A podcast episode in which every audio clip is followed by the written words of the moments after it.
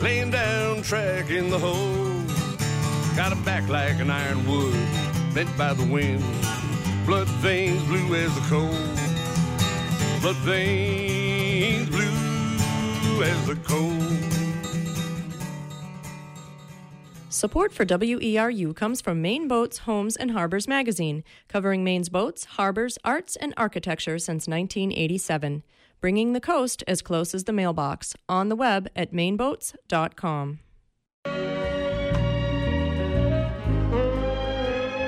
Hey, do you want to groove to some great laid back bluesy and soulful jazz on a Tuesday night? And join me, June, for Jazz Alchemy, 6 to 8 p.m. on Tuesday evenings.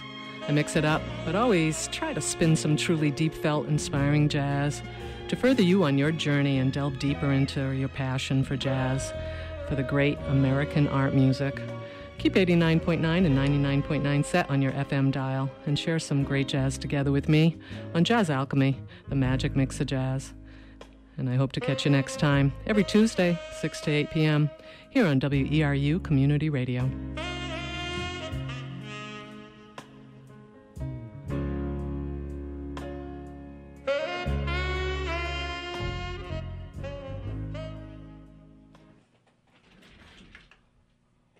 Boat Talk is brought to you in part by Captain Yo's Flaming Fish Performance Models, handmade miniature wooden sailing vessels on the web at flamingfish.net. Little ships for big kids.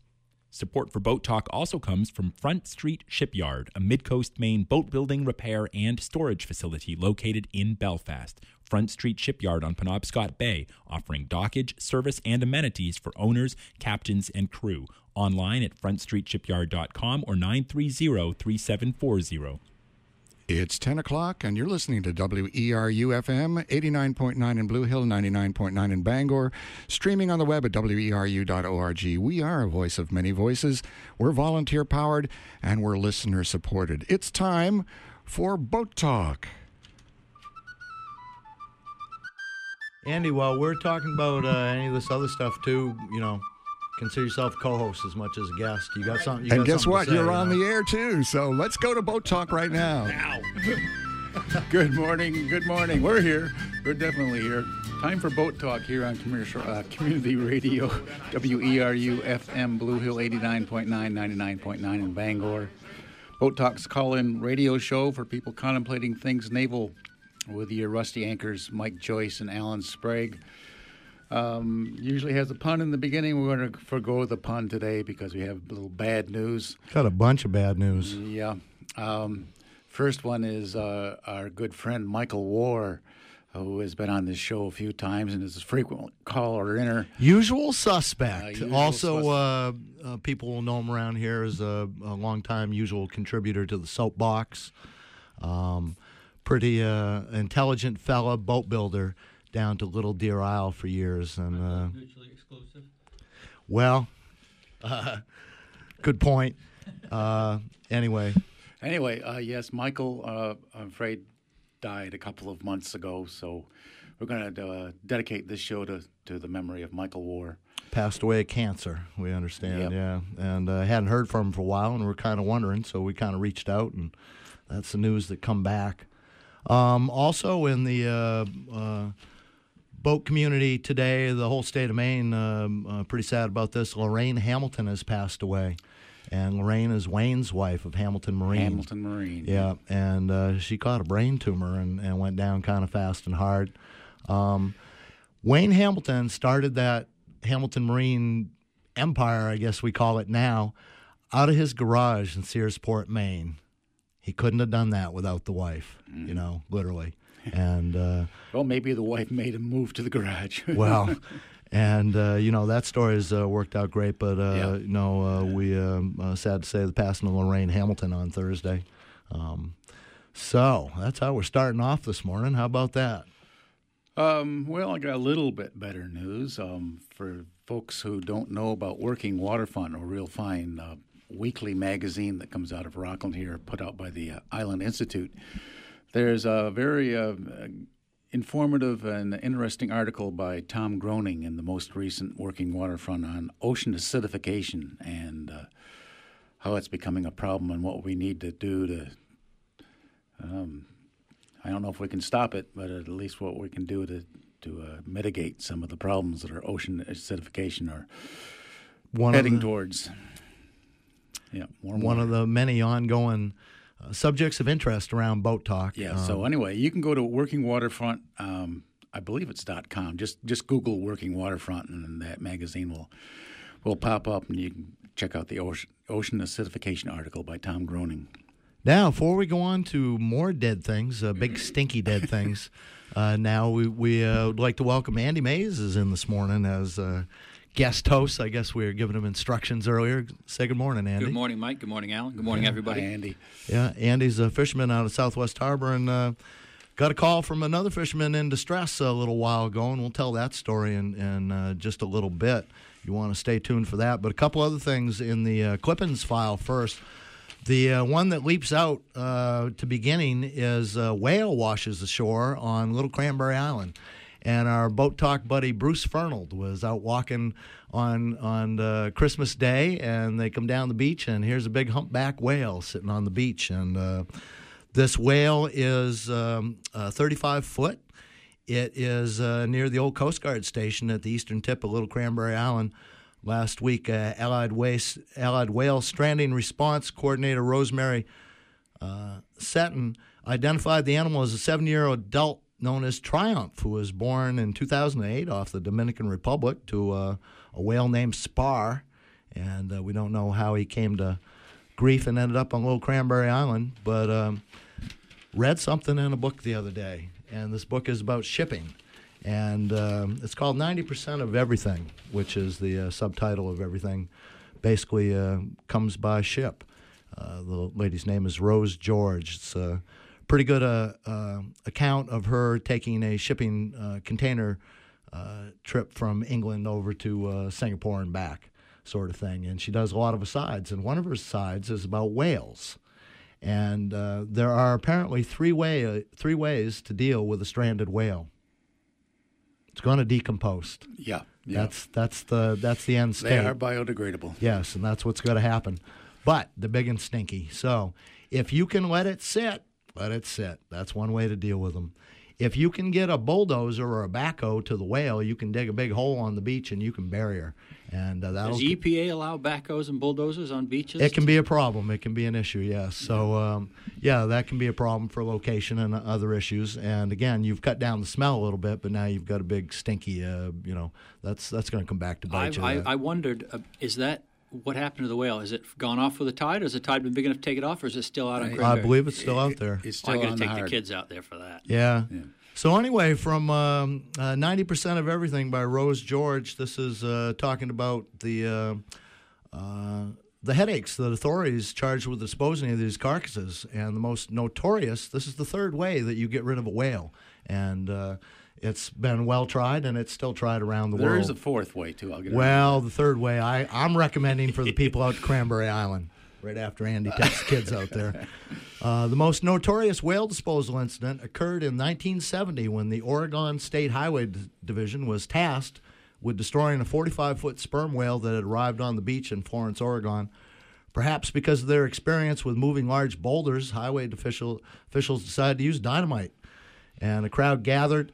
The charges were blown, and then everyone ran as giant chunks of blubber rained from the sky and crushed an Oldsmobile 88 with uh, Walter Umenhofer in it, who uh, then became known forever to his great regret as the blubber victim. The blubber You know, and dynamite, that's the other way you deal with these. I've read I've read the first-hand account of that before, and it, Yeah. it sounds like a great idea. Dynamite, and but it draws a big crowd, and that's what it, it wasn't just blubber; it was rotting blubber. Yeah. They talk about the smell being it was just horrendous with stuff raining from the sky, whale chunks raining from the sky. They uh, suggest a website here, Snopes.com. S N O P E S, Snopes.com. Uh, who knows? I haven't gone there. Could be video. So. Raining blubber. Um, and again, the idea is to get the whale into littler pieces that rot faster. But you know, uh, so anyway, that's uh, out to Little Cranberry. Good luck, Bruce. Bruce, um, we interviewed Bruce on Boat Talk years ago. I think uh, that was after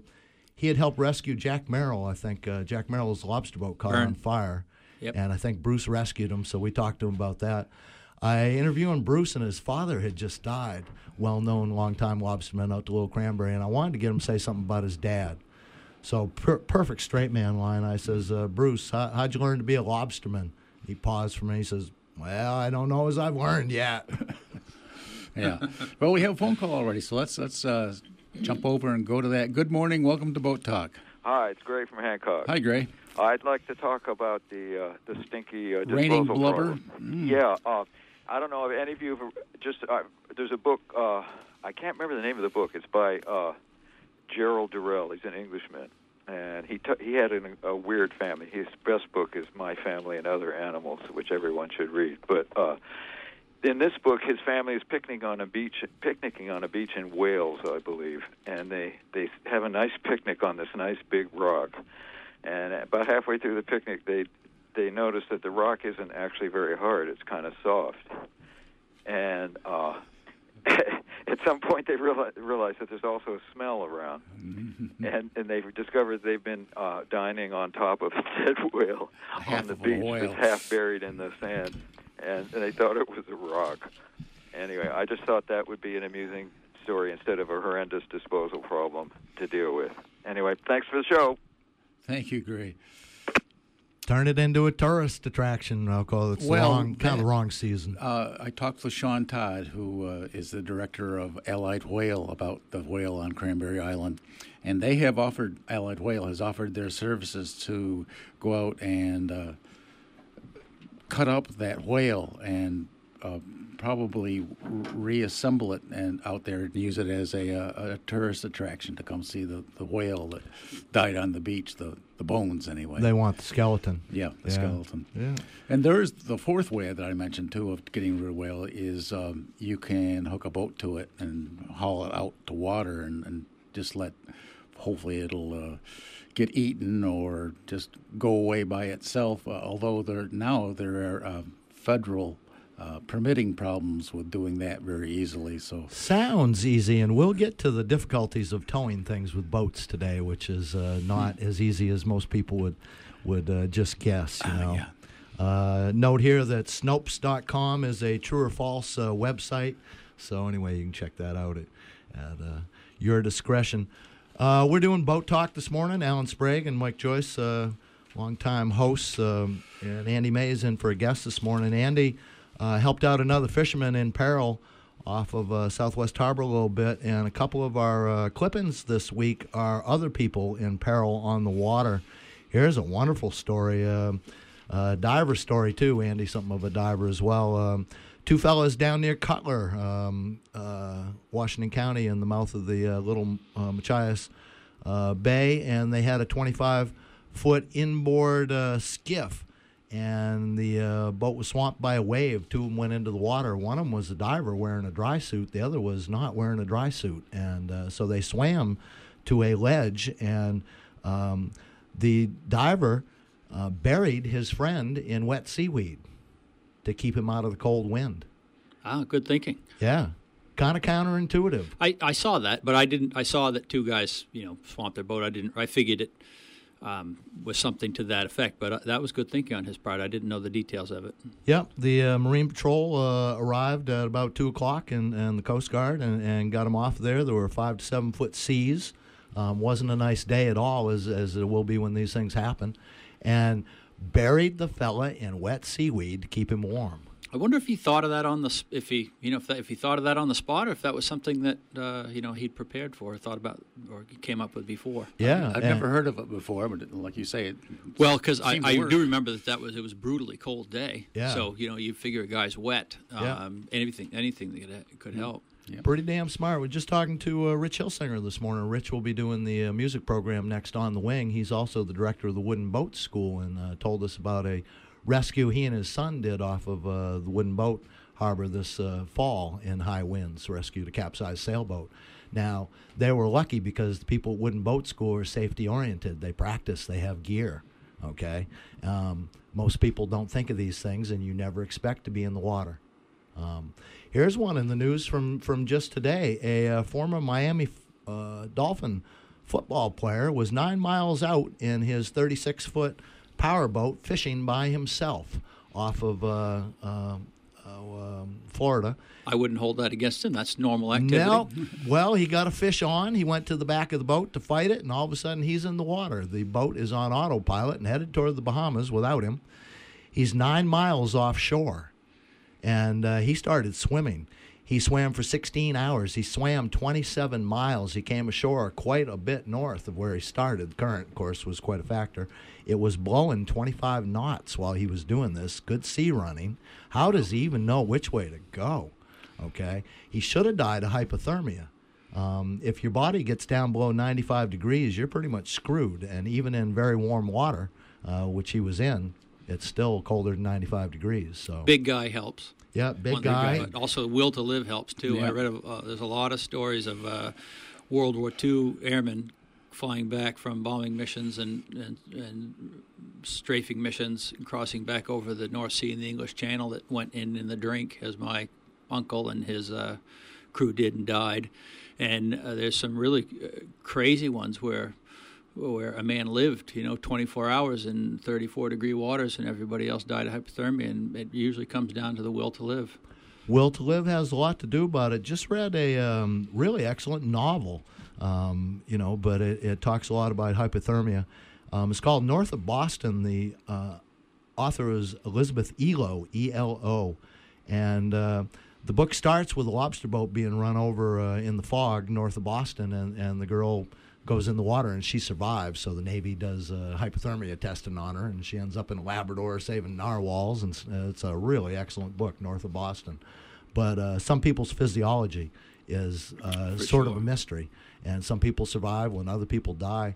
They uh, talk about an instance of um, a squad of, of uh, recon Marines in training exercise trying to swim across the river. Um, all but one of them died. They were supervised. They were highly fit, but they went into that cold water and, and um, all went into shock and died. You know, uh, your core temperature goes down, you're screwed. So anyway, um, there's a another couple of um, uh, this is a great picture from the Rockland Courier Gazette here of a uh, barge truck, the Island Transporter, was headed over towards uh, North Haven. This was middle of December, and uh, got out into some big waves again, blowing in the mid 20s. Had a cement truck on board. The cement truck tipped up on its side, and then the boat tipped up on its side, and they thought they were all going down. Um, the Vinalhaven ferry came to them and uh, made a lee for him, blocked the wind and the waves with the ferry. People on the ferry were taking water in the face on, on the deck of the ferry and looking at that um, boat with the uh, cement truck on its side and saying, "They no way they're going to make it." I- saw that picture. Uh, Yeah. I, I was aware that. I didn't know that's how that happened. I did. I- I read that when it happened, they continued on to wherever where, wherever they were headed. They continued on. And I thought, geez. But then again, you get in certain circumstances where it's too dangerous to turn. You know, you, Can't turn you around. can't turn around. can't turn around. Yeah. So, but I didn't realize the ferry had offered them some protection. Yeah, and the picture of the boat on its side here again, a pretty good chance it could have capsized and sank. Um a salmon salmon uh, uh, feed barge uh, did that off of uh, MDI last. Yep, uh, friend Cody Seavey. yeah. And uh, load shifted, and she went over. Now uh, they took the boat over to North Haven, leaned her up against the the uh, pier, and they got the crane from the boatyard, straightened that cement truck up, and everybody was fine. You know, but it just shows you, um, even on a good day, uh, you can get it handed to you. So. Um, that's what we're talking about this morning, and we are doing boat talk. The telephone number here, One eight six six six two five nine three seven eight is the number. And we got Andy Mays in here this morning. Andy's a, uh, a fisherman, uh, have a uh, lobster boat called Lost Airman out of Southwest Harbor. Andy, we like to ask people, we call it the boat talk question. Um, what happened to you when you were young? You ended up having to be a fisherman? my father um, in Point Pleasant, New Jersey, where I was, you know, where I was born, and then, but when I was six or six, five, six I moved to Vermont. Um, he had the boat building bug, and he still builds boats, and he built a catamaran in the basement of our house. A good, to me, it seemed at the time really big. It was probably the pontoons were probably 23, 24 feet. It took up the whole uh, the whole house, and I don't know if they miscalculated, but they end up having to cut the side of the bottom of the house out in order to get it out. And so, so uh, my dad um, started that, and so when I was, and then I, I we got a Hobie, we had a Hobie cat, and so we sailed the Hobie cat in Lake Champlain, and sometimes we got out too far and spent a lot of time with the Hobie cat upside down trying to get it righted. So that's that's where I They started. don't go very well upside down, do they? They do. They do not. Stable right side up and upside down, nothing in between. Uh, Dad, obviously um, a multi hull man. He, he's obviously a uh, non conventional thinker, too. Yeah, at the time. I mean, Yeah. that was in the 70, you know, late 60s, early 70s when he was doing that. And so he, so we left and left the whole, left the left the that hall, his home, you know, his homemade sailboat behind. And um, so uh, and then after high school, in high school, I don't know what I, I wanted to do, I, except I liked to work, so I did that a lot. And uh, uh, I w- was thinking about going in the army, and my dad had been in the army, and he said you should go in the Coast Guard, and so I I uh, went in the Coast Guard, and so I had some more experience there, and then I got out in the Coast Guard in Southwest Harbor, and and then I uh, started lobster fishing from there. Scallop, actually, scallop diving is what got me into lobster fishing. And a Scape Coastie, that's interesting. I, I um, oh, you didn't know that? No, I I uh, tease summer people sometimes that don't go home like they're supposed to. Escape summer person didn't didn't know you're not supposed to live here your whole life. You know, Escape Coastie. Never run into one of those. Oh, there's lots of them. You, know, Yeah. you run into lots of them at the boatyards. Come on. Any excuse to get down here and see the way life's supposed to be. Yeah. Um, Andy, you're a diver too. Why you took up diving? Let's talk about that. Um, when I was getting out of the Coast Guard in ni- in '90, uh, I, I I just always wanted to scuba dive, and uh, so I went and got certified. And at the time, uh, to to begin the certification process, the first thing you do is a swim test in the pool. And you would be surprised at the number of people who jump into a pool who can't swim, but aren't concerned about that because they have air. Right. So they, and it was it was it was funny. But at that time, uh, scallop diving was a big booming fishery. Yep. And so uh, everybody was trying to become a scallop diver. And I was in the pool with uh, doing the swim test. And one of the things you had to tread water for five minutes with your hands up in the air, out of the water. And uh, and so to pass that time, they asked everybody what they were there for. And and I know there were probably 13 or 14 of us in the pool, and they went around, and everybody said, "I'm going to be a scallop diver. I'm going to be a scallop diver." And and I and uh, they got to me, and I said, "I just want to be a recreational diver." And I looked at the rest of the students, and I said, "These guys are all slightly askew. Why? would You know that that's." Uh, that's why would you be a scallop diver? At the time, there was a lot of people doing it, and there were accidents, and people were dying. Um, Other people were cashing checks with hundreds and hundreds of dollars. no, they didn't have checks at that time. Right, like but in they were- '91, it was They were putting cash. money in their pocket that they couldn't earn in Yes. any other an amount that they couldn't earn in any other way. So Yes, so that's I had no yeah. intention. of underwater. Hey, let's go. I you had no intention of being a scallop diver. I just wanted to do it purely for recreational purposes. But uh, Chris Eaton, who was uh, owned the dive shop at the time, took shine to me, and um, so I uh, I went to work for him. And uh, when I got out, and he and he and I and uh, Diver Ed Eddie Monat, we started his uh, his business, his underwater sightseeing business, with a camera tethered with the people on the boat who could see the under, Yep. you know see what was going on in the water, and then we were scalloping together, and scalloping was really prosperous, and then so I eventually got my own boat, and then uh, through a, t- a uh, tender I had scallop diving, wanted to go lobstering, and he had a lobster license, and so I thought, why not? I mean, really, it was work city all winter scalloping, and then summer. You know, I just wanted to find something to fulfill my time, so I thought, oh, sure, let's do this lobstering thing, and then the, that was 20 years ago, and the uh, scallop fishery dived, collapsed, and the lobster fishery took off, and so now I lobster to pay for my scallop diving habit.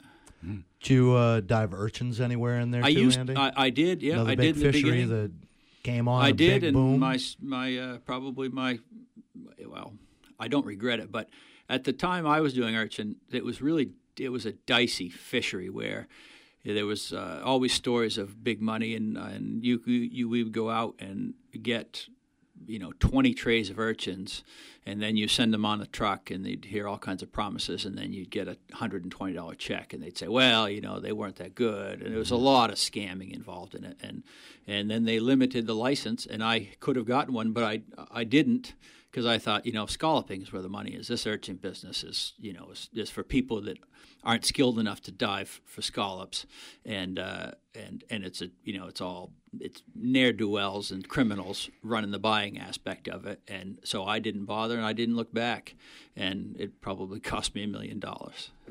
there was there were some years in the early '90s, you know, where people made a lot of money. Is anybody diving urchins nowadays? Yep, a Little bit, right? Yep, a little bit. Um, why is it not bigger? Uh, again, I, I run into a fisherman a long, long time ago. He says, he says, you think my job is catching these things? He says, my job is selling them. You know, you got to have a market. the urchin there's plenty of market now um, and the price is really high i was just talking to a friend who uh, who who was you know is fishing but he's not he's from trenton but he's fishing down in cutler and uh, where the you know is a little bit better product down there and he said they were getting you know three or four bucks a pound which made the you know the number of trays um, worthwhile so, but it's not. It's no. It's it's when I started in '90, it was or '91 at Duck Island, uh, along the shores. Of the whole the urchins were 12 inches thick everywhere in these canyons. They're just it was unreal. And and fishing lobster traps along the shores of islands and stuff was a you know was a, a chore because you were always dumping urchins out of them and you're getting them, stabbing them in your hands. And so nobody who was lobster fishing looked at the demise of the urchin, you know, the depletion of the urchin fishery with any. Nobody shed any tears for the, you know, for that. Now, when, when you um, when you're scalloping, you personally scallop for more than just the muscles, right? You uh, do some scientific scallop work too. I Uh, yep, I have. I've been involved in a little bit of that. And There's a good story. there is Colbert Report. Um, that was funny. That was all it was. Was uh, there's there's always you know scientists piggybacking on on, uh, On commercial fishermen, Yeah. right? And and sometimes it's to our benefit. They always tell us it's to our benefit. It's not necessarily always to our benefit, but but I do a lot with um, with the DMR um, collecting specimens for the for the oceanarium, uh, the the Maine State Aquarium down in Damariscotta, for MDI Aquarium. Uh, oceanarium in, in Bar Harbor, and so I pick. I do a lot of collections, and So you- occasionally for Woods Hole Oceanographic Institute. you collect more than just the muscle meat, then. Yes, I was collecting. What was I doing? I was collecting skull. Uh, oh, jeez. How much time do we have? I was helping a grad student. Yes. She was doing, uh, uh, you know, her interest, her whatever her study was. It was different than what my what, what I was doing it for. But um, I was collecting scallops during the summer, which is a closed time. Closed season. Um, so I was collecting scallops. I think I want to say it was like twenty every week or every two weeks, depending on if I could. You know, I was trying to do it every week, but it was a, you know it's a big chore. Uh, even with scallops close by, having you know, I've got plenty to do, but I was collecting scallops, dissecting them, uh, weighing all the parts. So I'd collect this. I had to collect ten males and ten females. Um, actually, it was twenty. Weigh them all, You could tell a male from a female in the water. uh, you you can't in the water, but you know I just I would pick up say sixty, Okay. and then I would pick each one up on the boat, and I'd look in as they opened up, and, and I could tell whether the, if their gonad was orange or then it was a female, and if it was cream color, then it was a male. So that's how I knew that, and and I would. Uh, Take those back to the house, weigh them whole, measure the, the shell length, and then take all the soft tissue out of them, uh, weigh that, and then I would put the gonad, the reproductive organ, um, in in uh, formaldehyde formalin for s- for the grad student to examine under the microscope later on. So I had preserved all these things, and the the, the, the side note, the good, the benefit to me, which seems like a good idea, but is that you know I get to keep the scallop meat. So I had scallops in in the summertime, and I was uh, doing it out of Dysart's Great Harbor Marina, and uh, um, so uh, I, I, I had I, I got all these scallops, got s- assemb- collected them over summer, and then I'm trying to think of how the story goes, but. Uh, I was supposed to meet the grad student. You had a bucket uh, with a five did. gallon bucket full. Of I had actually I had a parts. a tote and a bucket with the form with the formaldehyde. I had a, a bunch of stuff, and uh, in my days, usually I always I'm not organized, um, but I'm flexible, so that makes it so if you call me at any time of the day or night, I can come out and tow you.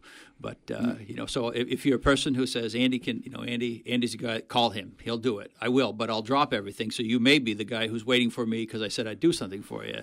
You know, so you know you have to. That's that's just part of the deal. But uh, so I I.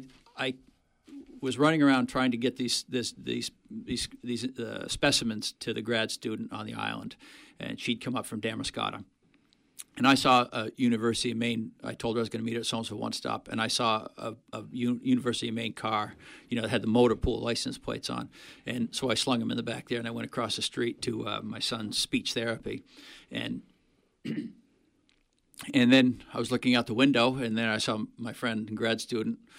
Um, standing in the parking lot, so I went out and talked to her, and I said, "She said, did you bring the scallops?" And I said, "Well, yeah, I put them in your car because I'd seen her drive those. You know, that's like a generic blue Chevy Company or something, car, right? yeah. Company car." And uh, she looked at me. She says, "Well, I, I saw you, and I didn't. Uh, you know, where did you put them?" I said, "Behind the driver's seat." And uh, she said, "Well, they're not there." And I thought. I, I looked across the street to like where, like we both looked across the street to where that car was, and it was gone. It was almost like you could see it traveling through time away. You know, like if you just reach out and grab it, and uh, that put a hunt on for the, the missing scallop guts because it was all her, what she needed for her research and her, you know, thesis paper and everything like that. So. Um, it made the Bangor Daily News. My wife put it on Facebook trying to find them, and that it took off. Is that how it worked? Yes, she put it on Facebook. On you know, I think on Bar Harbor Bar and Swab. Says I uh, got this strange uh, stuff in the back of my car, and I don't know how it got it here. went round and round, and uh, and it, it took off, and uh, and then the Bangor News picked it up, and uh, they did a human interest story on it, and then it didn't take very long, and the Colbert Report called us, and and uh, so they came up and did a segment on it. It was in Mar- I think it was March 6th, two years ago. But if you if you look up, uh, all you have to do is type in Colbert Report and scallop guts. Before you even finish typing scallop, it'll come up with a link to it. It's it's really funny. They did a good job with it.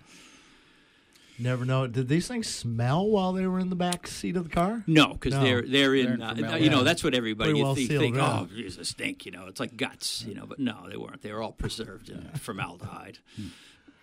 Oh, we have Andy Mays in this morning on Boat Talk and uh, uh, fishermen. We can tell fishing stories all day, but uh, you know we'll get to the business at hand here now. Um, you got a call from a friend of yours uh, a few Speaking weeks of back. dropping everything, Yeah. you- I did. I was coming back from uh, my boys' basketball game in Bar Harbor, and uh, a friend of mine, Ronnie Mazzetti, uh, he he sent me a text. He didn't call me because I didn't didn't have enough cell service. He just said, uh, I, "Can you tow me? Give me a tow." And and I said, "Sure." He had been having some problems with fuel um, and fuel filters, and I, I've had those. Every pretty much everybody's had those Alcohol. problems before, and they, Yeah. and it's just uh, no alcohol is a different problem. Now, Ronnie, let's let's uh, get this uh, just all in context too. Ronnie's a young fella, Ronnie is. He's a hard charger. He was a future Yeah? highliner. but he's starting out and he's working his ass off. He's got an old wooden Jonesporter, doesn't no, he? no, no. He's got it's a it's a he, he's it's a it's a fiberglass one. It's it's it's used, but he's using it hard. Yeah. And uh, it's a, you know a 35 foot boat. It's in it's in good shape. He's put a lot of work into it, but it is a fiberglass boat. But anyway, here's the point. Ronnie's a young fella, and um, you can't be a fisherman um, and work the area without having allies. That is true. Um, fishermen, by and large, don't don't even consider the Coast Guard. They certainly don't depend on them for a couple of reasons. One, it, there's the there's a not it's not a stereo, it's not a stigma, but when we get boarded by Coast Guard crews, and I used to be one one of them, and I could never understand why the guys, while the, the boys whose fathers, the boys' fathers who I uh, coached in little league would you know give me grief all the time about being a seaweed picker and all that stuff, and and then when I got out of the Coast Guard, I wasn't out of the Coast Guard six months when I had my first bad experience, and it's usually you know young guys who are 21, 22, and they think they know everything, and they're uh, they're not necessarily condescending, but they don't know how much they don't know, and it's a pain in the in the butt to deal with them when they come aboard your boat and they're looking for fire extinguishers and they they're staring right at a fixed fi- uh, you know at a fixed agent system on your in your engine room and they don't know that it's a you know it's- so there's just and and so they're young, um, and and and uh, and they they they they slow you down, waste your time, and so and and then the other part is is you know we're we're often out away from them. They're not right next door, so it takes them time to deal with it. Like like in, in Jack Merrill's case, you know his boat caught fire, and he's out by Mount Desert Rock. He and he he you know he'll die waiting for the Coast Guard to get there. Not that the Coast Guard's not pretty quick, Yeah. but uh, you know it's, a long it's, way. second. You know he needs he needs minutes. He he's he doesn't have an hour or half an hour. He's got minutes, and so everybody depends on everybody else to you know to, to you know to help each other out. whether you even you know to a person you don't like or doesn't like you, you put that all aside if you know if someone's in a mess because it could be you. Got to add into the coasty thing the cultural element. They're generally not from here. And again, uh, you know, it's hard enough to step on anybody's boat, even if you're another fisherman. And uh, fishermen all have different relationships too. Some of them like each other more than others, you know. And again, uh, you got your allies, and and so uh, there's a young fellow that knows he can call you up. That's a pretty good thing to have you in his back pocket. Yeah. Well, Yeah. he and I- his But- family and I go back a long ways. Let's put that call on hold for a minute because we have one from a, a listener to talk to. Good morning. Welcome to Boat Talk. Hey, am I there? Yes, you're on the air. Yeah. Hey, Al, Johnny, how you doing? Hi, Johnny. Uh, well, I heard you guys. You're talking about uh, uh, disasters and rescues at sea, and and your guest there was from Point Pleasant, New Jersey, and I remember a, uh, a long time ago, before I was born, about a, uh major, major rescue of this ship called the Morro Castle, Ah, and I think you guys are familiar with it too, possibly. But it was a uh, it was a huge, huge. Uh, uh, ocean liner that caught it on fire off the Jersey coast there, and and ships were boats, head boats were coming out of uh, Point Pleasant like crazy to try and and rescue the people. There was a couple hundred, I think, that were killed. But I was wondering if he ever got on the Paramount, which was one of the major boats down there before he had left, and I knew they had pictures of the rescue and everything. I did not. I turned my sixth birthday was in Vermont, so I wasn't. I remember Oh. seeing all those and head boats and things like that, and then going back and visiting friends. But that, that's over 60 years ago now, Johnny. Yeah, thirty. Night was it nineteen thirty 50, six? 50s, I think. 52, something like that.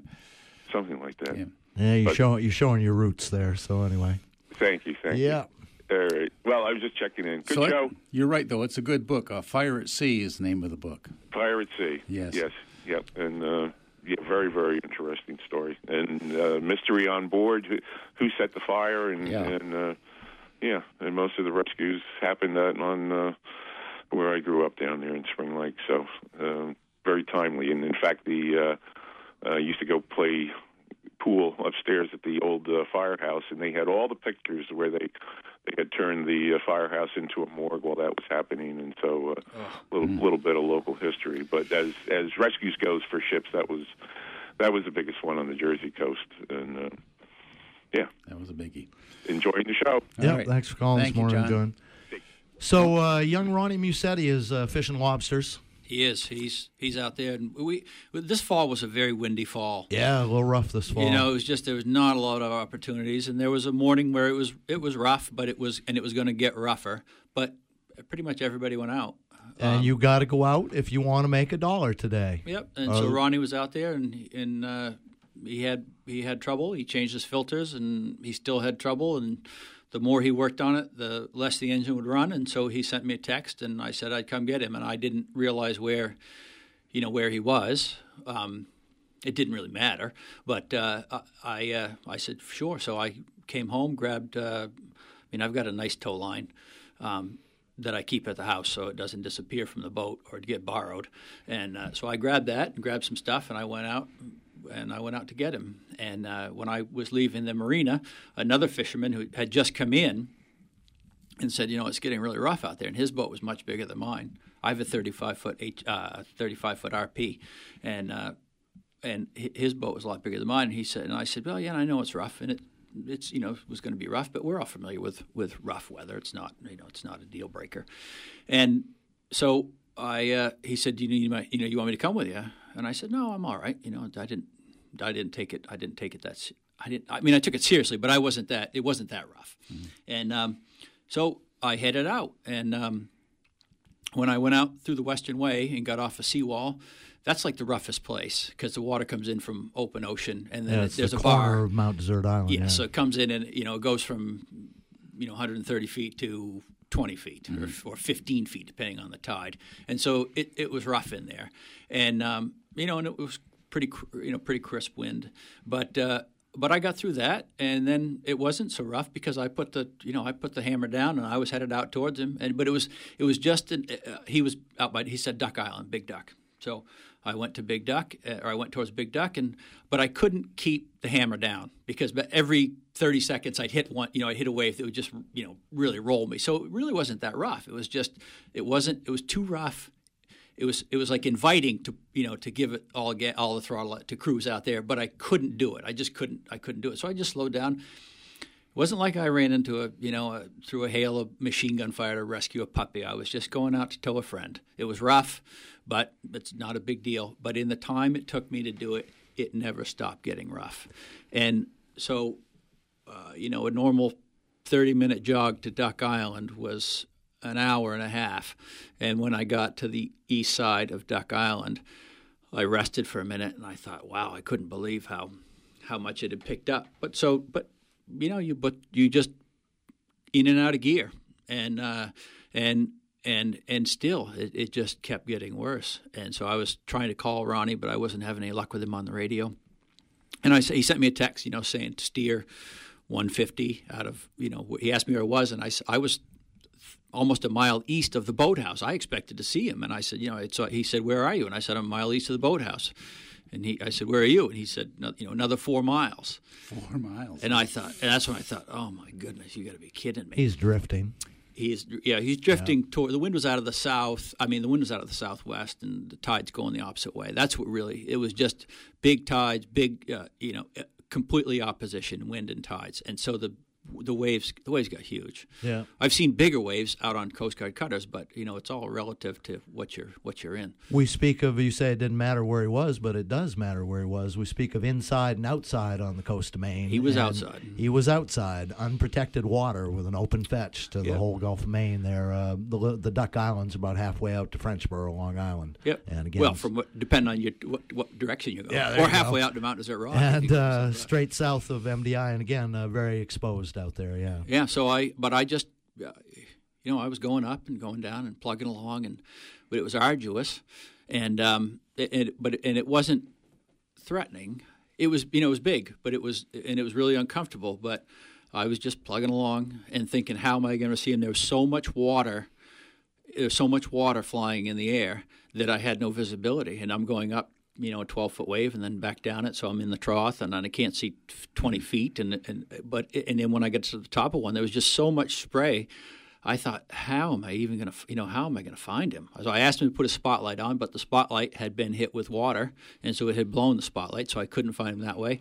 And I just kept plugging along, and I'm thinking, I'm trying to steer this compass course and thinking about how the tide's setting me and how the wind is setting me, and and just thinking about, boy, what are the, how am I going to find him? And and the next thing you know, he was right there. He- It was just, uh, you know, I could see him. He was 200 yards away, but that was the extent of the visibility. And um, it was almost like I'd been doing it before. Hiding behind a hill of water. He was, and so I, you know, I was poking along up to him, and still it's, you know, 2:30 in the afternoon, still plenty of daylight, and I got within 100 yards of him, and it's just, you know, going up these big steep waves and back down the other side of them, and uh, putting it in and out of gear, and, and then I just look up, and there is a mountain of water, which is you know four or five feet bigger than than the twelve foot seas is big in a thirty five foot boat. It's, it's big in a lot of boats, um, and even if it's not big, it's uncomfortable in a bigger boat. But it was it, you. It's funny how it's no di- even though they're twelve feet, it's no different than a six foot sea, which is uncomfortable. You still have to do the same thing. So it's not like you're you've lost control of your car and you're hurtling across four lanes of traffic and you have no say in what you're doing. You're still doing the same things, and there's an air of familiarity to it, whether it's even though it's uncomfortable.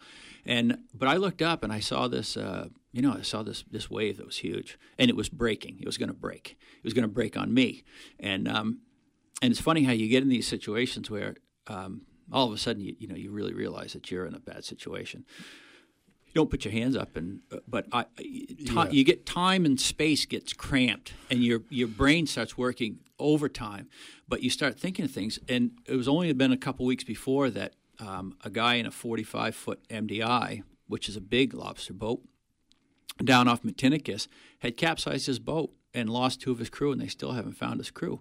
And I had run an MDI 45 for somebody who had lost, got their finger caught in the hauler, and they needed my help. So I ran the boat to go haul up his traps in the winter. And uh, and I I remember compared to my boat, I couldn't believe what we were fishing in. You just needed a 20 foot gaff. It was like no seas were too big to work in this in this thing. And uh, so when that happened, the capsize down in Matinicus, I thought, you know, how is that possible that you could capsize an MDI 45?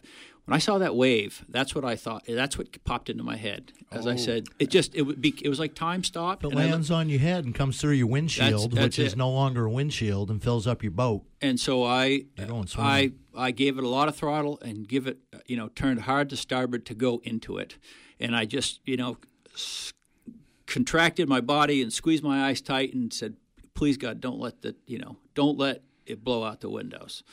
And um, I went through it, or it went through me actually, and um, you know it came down on the house, but uh, I, and suddenly I was on the back side of it, and I was just falling. It's a long way, you know. It, it, what it does to a lobster boat, it feels like you're, you're like you're riding on a feather until you break out the other side, and then you're falling like a Then you know like a cliff. fifteen thousand pound lobster boat.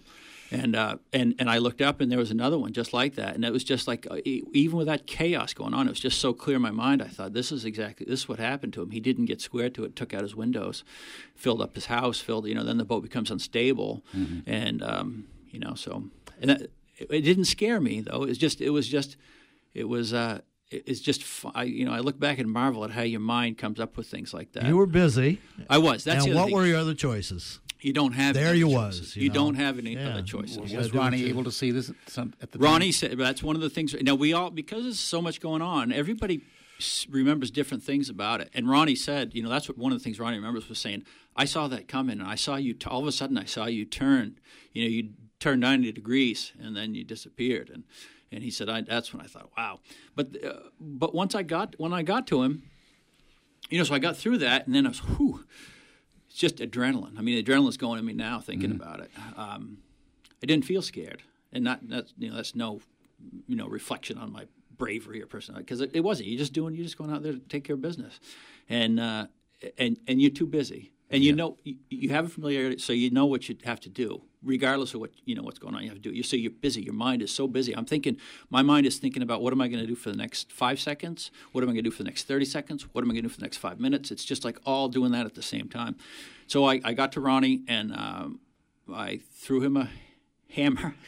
I did. I thought, how am I going to get the tow line to him? I can't get close Yeah, enough. your problems are just starting. Yeah, so I uh, take a, I get a piece of tail, you know, floating line that goes between two lobster traps on the bottom, and I uh, I have lots of hammers on the boat because when I'm diving, it, people drop hammers over all the time. There's always hammers on the bottom, and I can't pass up a good hammer, so I pick them up. I've probably got you know 20 hammers on the boat of different states of of, of uh, condition, and I, so I tie that to it. and I throw it over. The hammer falls just short, and Ronnie pick, you know, I don't know how he did it, but he grabs a gaff and he manages to gaff it out of the water like it was. He doesn't even remember that, but I, I do. I was marveled at that. He gets the, we get the boat, get the boats connected, and I, I'm not. We're not in line. We're kind of 180 degrees out, you know, about astern. And so I jockey around. I make them tend the, the tow line so it doesn't get in my propeller, and uh, and then I try and take them in tow. And it's there's not enough rope. Could I point something out? It's not easy to tow a boat in a harbor on a calm day, basically. Well, we had no other boats around us, so that was easy. Yeah. um, towing towing a boat on a line is not as easy as, as anybody would hope. Uh, you know. So, and again, um, we have a big sea running. Um, Yeah. We're gonna uh, have shock loads. So this this line's gonna be snapping uh, uh, taut and then uh, uh, slack and and That's exactly what happened. There was not enough line. So I told Ronnie's crew to add more line, not to let go of the tow line, not to start from scratch, but to add more line from their end. And so they did, but still, we had probably 100 feet of tow line. Not enough. I took him in tow, and once I got the boats, you know, both going the same direction, um, and I was in gear, and a wave comes behind him, picks him up. I look up. It looks like you're looking up the top of a big sledding hill, and he is just coming down this face of this wave at me. And I'm thinking, surfing. yeah, and I'm thinking it's, he's going to barrel right into my boat. Yeah. And so I'm I give it I give it throttle to try and keep the lines to keep the tow line tight because it's gone slack. And then the wave passes under him, and I'm looking at the face of a wave. I don't see Ronnie. All I can see is my tow line going into you know into this wave. And then when the wave grabbed me, it, it, like it, it the, there was some slack in the tow line, and it the boat made a you know hellacious noise, sound, groan, you know, of displeasure, and you know where the sh- I didn't have enough tow line, so I didn't have enough to, to absorb the shock, and it seemed like it just jerked the boat five feet, you know, my stern, it just you know jerked us in line, and and I thought, oh man, something's going to give, but I kept.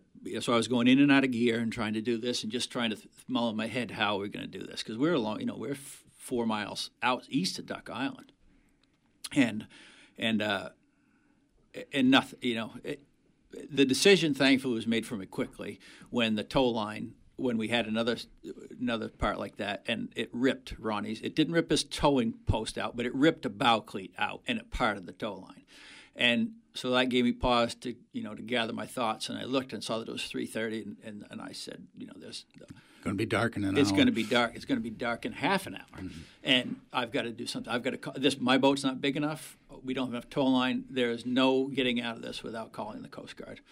So I did. I called the Coast Guard, and um, because Ronnie couldn't do it, he had you know he'd lost an antenna, and just from all the jarring around he'd done, he was doing some electronic work. He had two radios, but neither one of them worked was working that you know would work that day sufficiently.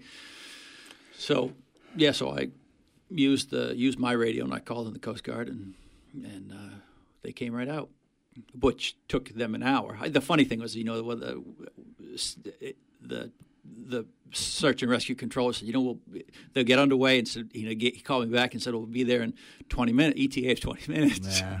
and I, I thought, no. I had that in writing. So, well, by the time it got there, you know, it was pitch. It was dark. It was five o'clock.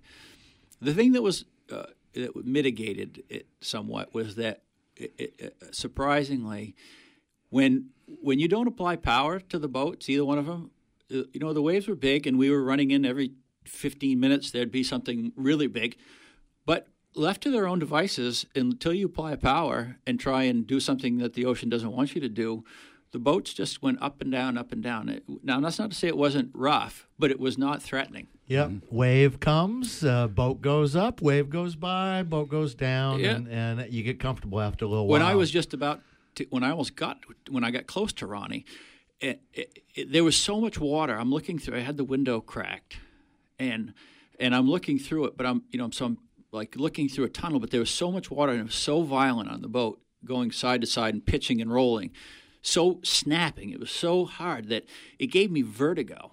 Not I've never been seasick.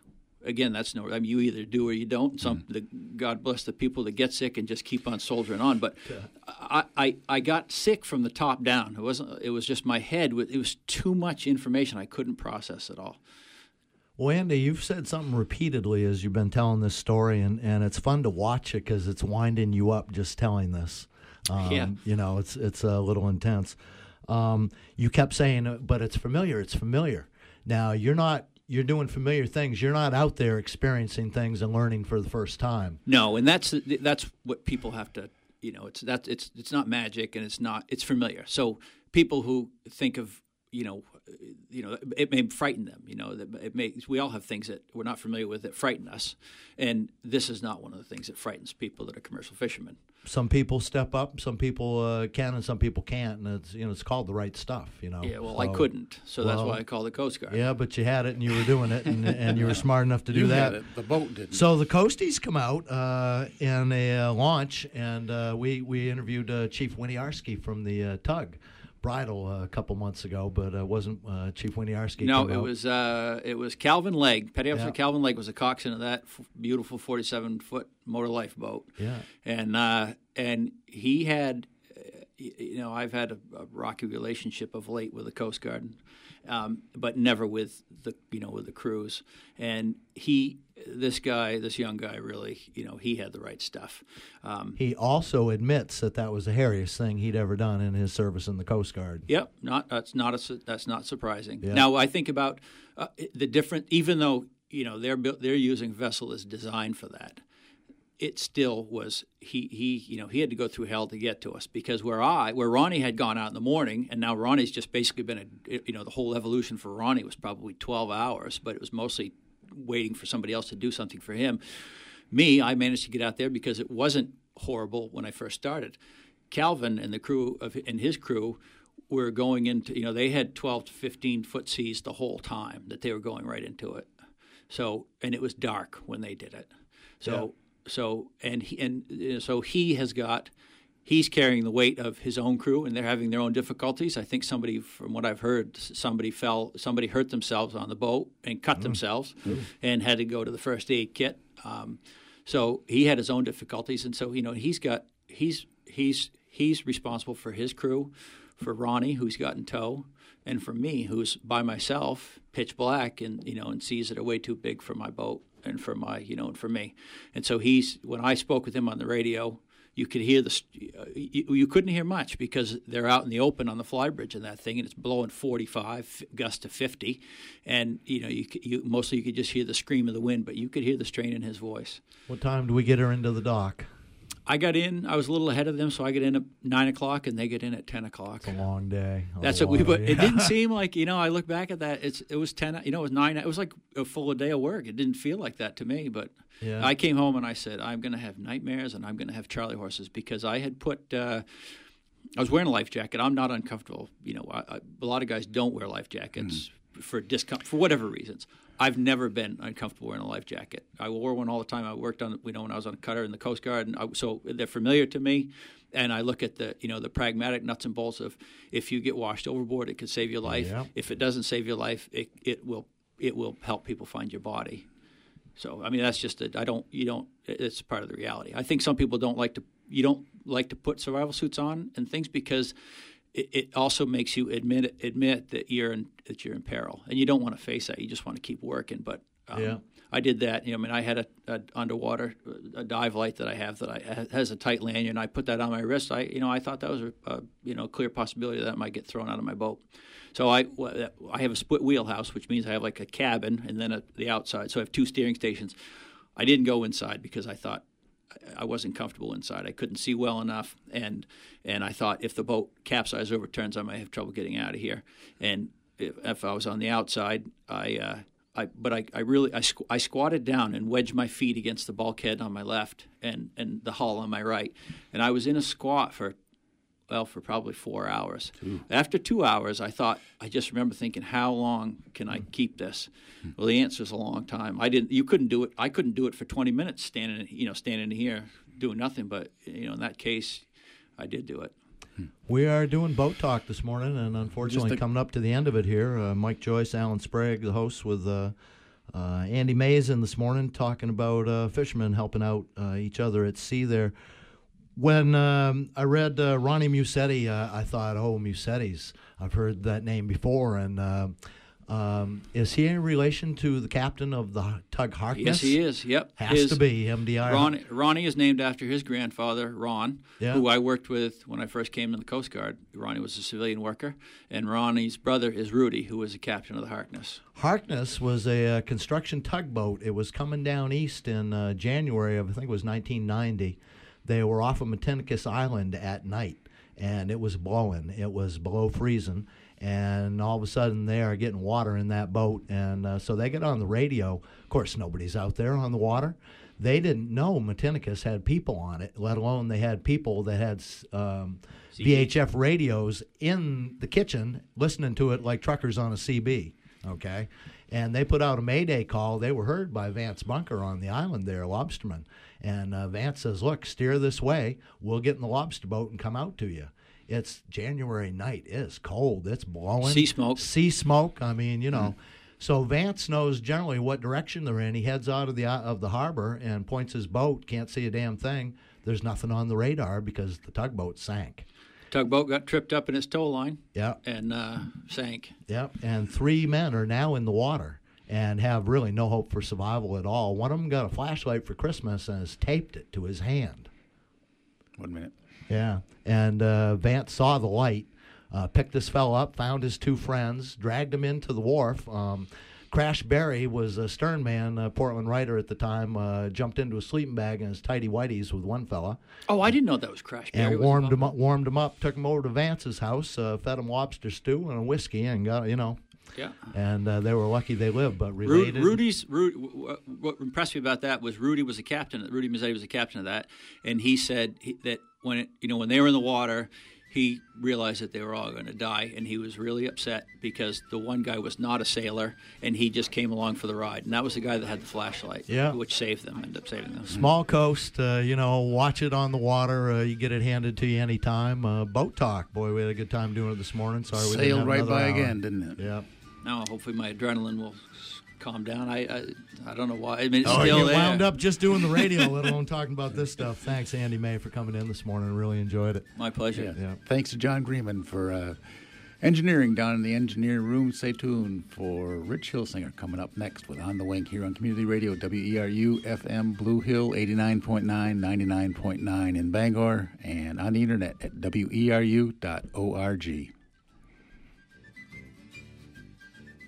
Support for WERU comes from Gambell and Hunter Sailmakers, making sails for classic boats, cruising boats, and the Maine wind jammers for 30 years near the harbor in Camden. GambellandHunter.net.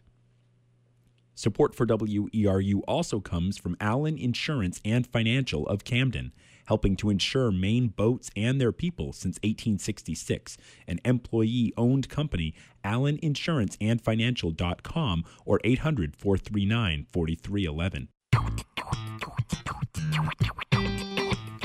Here at WERU, radio isn't just something that people passively listen to, it's something that our community fully participates in creating. We know that our listeners have things to say, and we're dedicated to offering a forum for that with the Community Soapbox. Call in, take your turn, and turn your phone into a microphone. Let the community